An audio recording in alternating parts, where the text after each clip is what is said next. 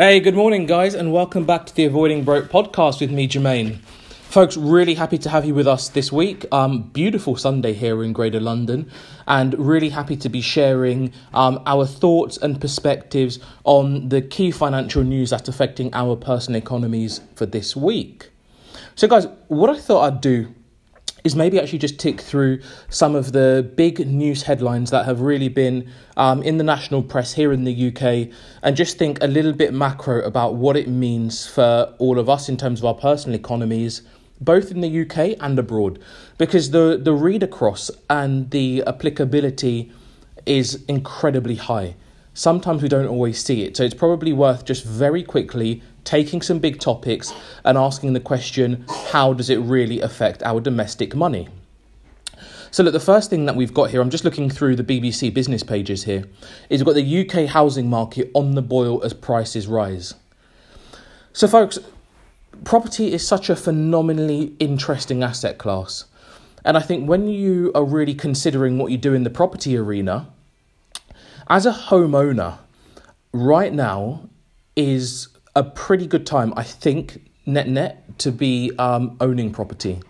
Because you're seeing price appreciation that has really bucked the trend of this whole COVID period. And it, a lot of it's driven by the fact that there's a lot of relief for people who are buying property. Um, in the States, you're not seeing quite similar, but what you are seeing, I think, is a lot of more affordable property coming into the market.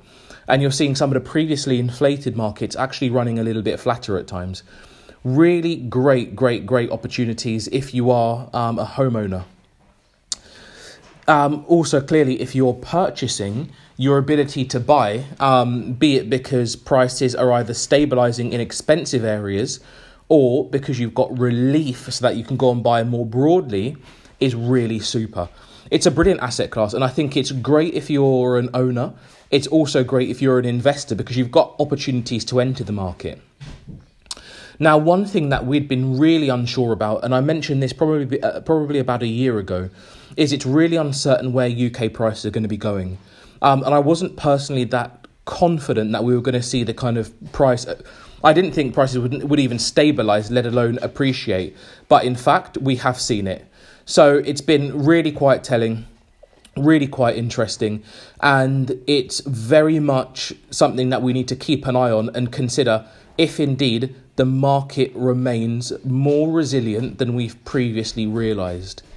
I think one very big factor that could be driving it is we're still seeing increases in population. We're still seeing a lot of people need affordable, good quality housing, and we're still seeing that as a big gap. Affordable, good quality, accessible housing is a big, big gap, both for buyers and for renters. And as long as that exists, you could see the market remain really resilient. My outlook has changed slightly. I'm making some bets now. Um, even more bullish on housing than I was a year ago, certainly. Anyone who's followed the channel has seen that. And we remain confident in the outlook for property. It could be on the boil. It doesn't mean that we're not going to see some kind of correction. It's pretty normal to get it. But what it does mean is that there are other macro factors that make property more appealing than may have been the case before. Other macro factors that start emerging, which we can appreciate now. Okay? The next thing we've got here is what? Teletext Holidays faces court battle over unpaid refunds.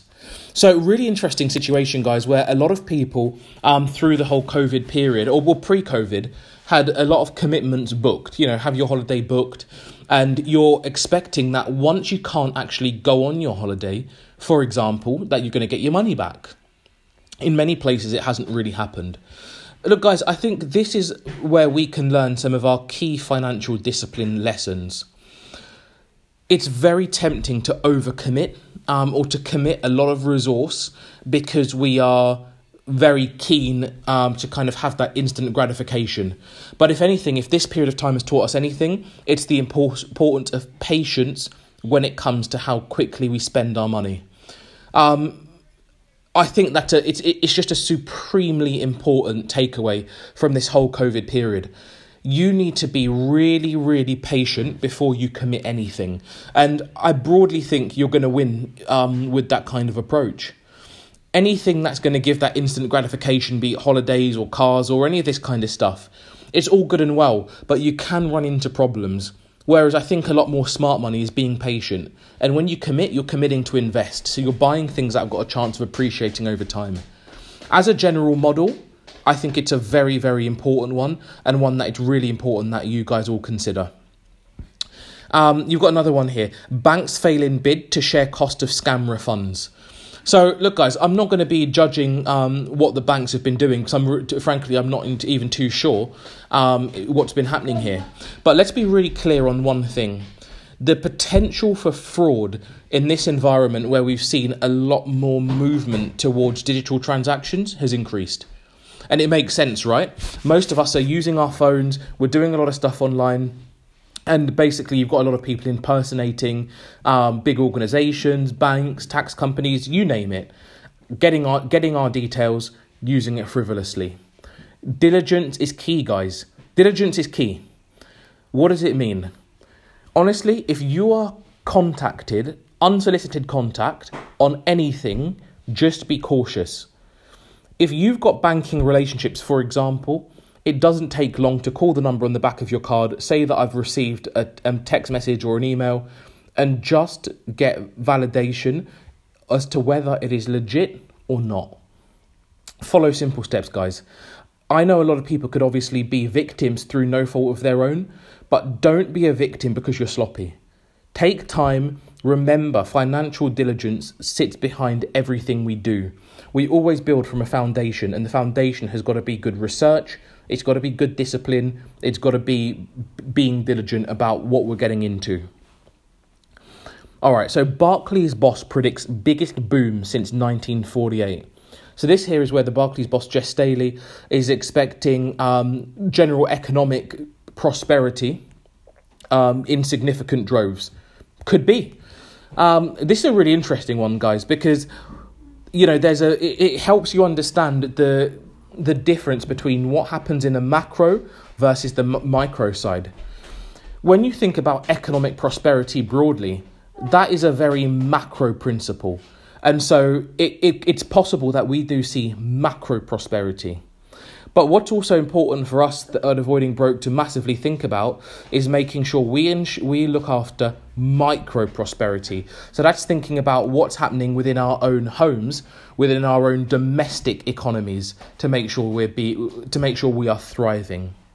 So, guys, all I would say is as much as this is possible, make sure you're asking that question what do I need within my own home to make sure that I'm thriving? And so, for example, have you got your emergency fund in place, tucked away at least three months, ideally more like six? Are you thinking about your saving? Are you thinking about your debt profile first?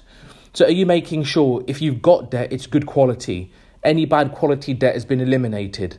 Are you making sure that your saving profile is looking healthy? And are you making sure you know what you're planning to invest in when you're saving? Everybody should be able to appreciate, and it actually ties in with a with a with a an article here about about saving cash and how actually it's not very valuable. Everybody should re- should be clear. When you save your money in cash, you are basically committing to a low to no return asset class. So you need alternative saving vehicles to make sure you actually generate some returns. And if you see my arm moving strangely here, it's because my young man is deciding to climb up. So, guys, there you have it. Those are some of the key themes that we're seeing in the market right now around housing, around macroeconomic boom, um, around financial diligence, and around saving. As you can see, guys, I've got to run and go and do some dad duties right now. But these are some massive themes, guys, that if you get your head around them early and if you start thinking, what can I do to try to maximize the quality of decisions I make in these areas? What can I do to try to ensure the most robust domestic finances that I've got? How am I looking after my discipline? How am I managing myself? If you make these assessments, guys, and you make the good decisions, I promise you, your potential for better outcomes is going to increase. Okay, guys, it's been lovely to be with you. I'm going to go and do some daddy duties because that's a big part of what we do at Avoiding Broke as well. We've got to take care all aspects of our lives in the best way we can. Have a great Sunday. As ever, drop us a comment, like, share, We're everywhere at Avoiding Broke. You can find us on YouTube, Avoiding Broke, Instagram, Avoiding Broke, Twitter, Avoiding Broke, and all other mediums. Drop us a line, guys. Keep engaged, and we'll see you next week. Till then, take care. Bye bye, guys. Bye.